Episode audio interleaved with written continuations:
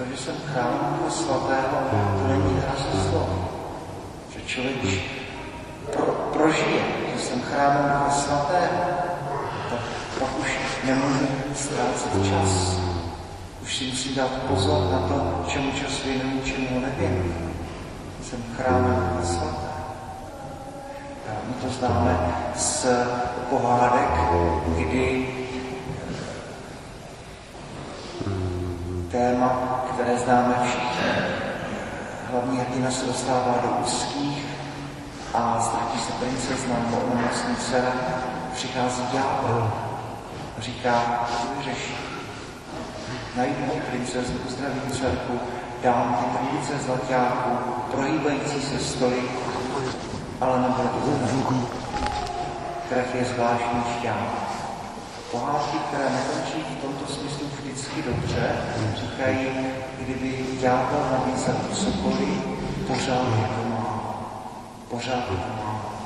K čemu by bylo člověku, kdyby získal celý svět, ale vlastní duši Jsme chrámem Ducha Svatého. Jsme v sobě svoji duši, kterou máme donést čistou. Pak evangelium znovu pokračujeme v tom Ježíšově programu. Znovu po třetí si že tohle jsou všechno texty, které by vyřmovanci mohli znát na spaměť. A jistě v kontextu třeba současné války na Ukrajině se těžko poslouchá, neodporujte zlému. Když ti někdo udeří na pravou tvář, nastavují druhou. E, jistě, možná se na úplně politický program, ale Ježíš si toto na sobě odžil. Tady Ježíš jako by mluví o, o sobě. On sám je ten, který opravdu do tváře dostal. Čteme v paších na e, Velikonocích. Slyšeli jste, že bylo řečeno, miluj svého bližního a měj nenávistí svého nepřítele. Komentátoři k tomu s určitou ironií poznamenávají, že to mít nenávistí svého nepřítele nikdy ve starém zákoně není. Že to je, to je uh, věc, kterou, kterou Ježíš musel taky vědět. Ale že v tom aramejském možná trochu přestřelování, přání, jsme slyšeli i minulou neděli, tak Ježíš říká, milujte své nepřátele, modlete se za ty, kdo vás To jsou věty, které jsou uh, často zneužívány, ale, ale takhle je to psáno.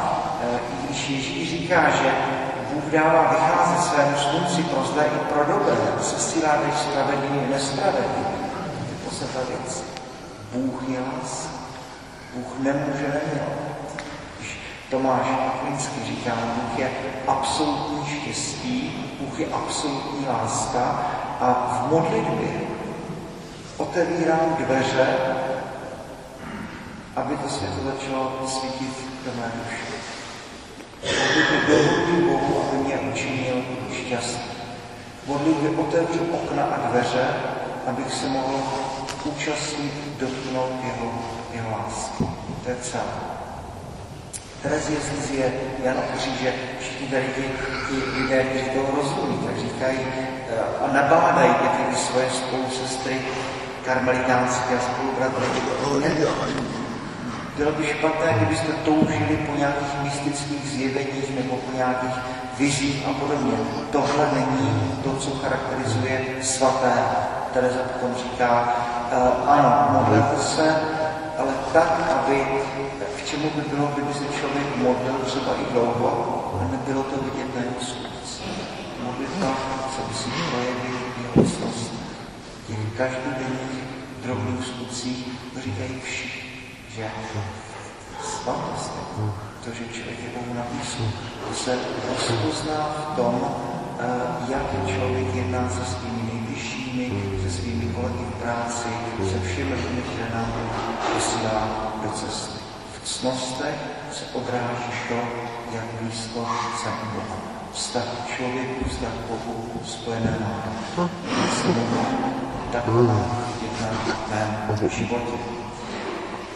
A pak tady je to oko za oko, zub za zub. Tak tady komentátoři všichni se k tomu shodují, že eh, byť nám to může připadat trošku, eh, řekněme, jako ze starověku, z nějakých těch barbarských dob, tak eh, vlastně tohle tenhle, tenhle text v starém zákona z hebrejské Bible je naopak velmi, velmi ve své době moderní, protože říká jenom za oko, jenom zub za zub a cituje se zde všeobecně čtvrtá kapitola Genesis. Eh, máme ty první příběhy a je tam řeč o jednom z těch kajnových potomků jménem Lámech, který říká, zabil jsem muže ze své zranění, pacholíka za svou jízdu, budli sedmero, sedmero násobně pomstěn Kain, tedy Lámech, 70krát, 7krát. Jinými slovy, když mě někdo lehce ublíží, tak já ho zabiju. A, a potom se mluví tedy v starém zákoně jenom oko za oko, jenom zub za zub. Jenom to takhle, takhle nechme. A Ježíš pak, pak říká, ale já vám říkám, milujte své nepřátele a modlete se za ty, kdo vás pronásí. Vstoupíme ve středu postní doby a člověk připomíná tu scénu, kterou vlastně známe všichni, Gecmanská zahrada přichází Jidáš a v Matoušově evangeliu je to, je to popsáno velmi plasticky. Jidáš ho obejme, políbí a řekne, buď zdrav, mistře. A Ježíš na to odpovídá, přítel, učím jen, čem A jistě těžko podezřívat Krista, že by byl ironický nebo sarkastický, nebo že by to přítel myslel nějak cynicky. Věřím, že Ježíš miluje Jidáše, že když mu říká přítel, takže mu to říká přesně tak, jak to myslí. Přesně, že ví, co se stane, ale přesto je Jidáš jeho přítel. Milujte své nepřátele, modlete se za ty, vás Ježíš na kříži, protože odpustím, už neví, co činí. To nejsou malá slova. To není jen tak tady toto, toto dělat. Snadno se o tom ukáže. Milujte své nepřátelé. Modlete se za ty, kdo Člověk představuje Boha, světlo svět, lásku, která nemůže nemilovat bez ohledu na to, jak se my tady mravené časy na té zemi chováme, jestli jsme dobří nebo špatní. Bůh je láska. Milujte se, přátelé, modlete se za ty, kdo vás pronásledují. Legendy zbožné říkají se ten Františkovi z Asizi, že se první modlil i za jábla, jako boží tvor. To v myšlence dnešní Evangelia a pro nás z toho je modlíme se, modleme se za všechny ty, kteří, kteří jsou kolem nás, za ty dobré, za ty, které, s kterými se třeba nemusíme podobnit. A pak Ježíš na závěr dnešního textu, dnešní peripodle říká, to buďte dokonalí, jako je dokonalý váš nebeský Otec. Tak jistě to je ideál. Buďte dokonalí.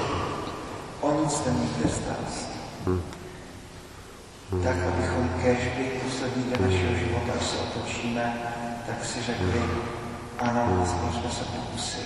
To, to, to, všechno, co člověk říká, všechno, co člověk dělá, jsou ty tady štěpce na tom obrazu.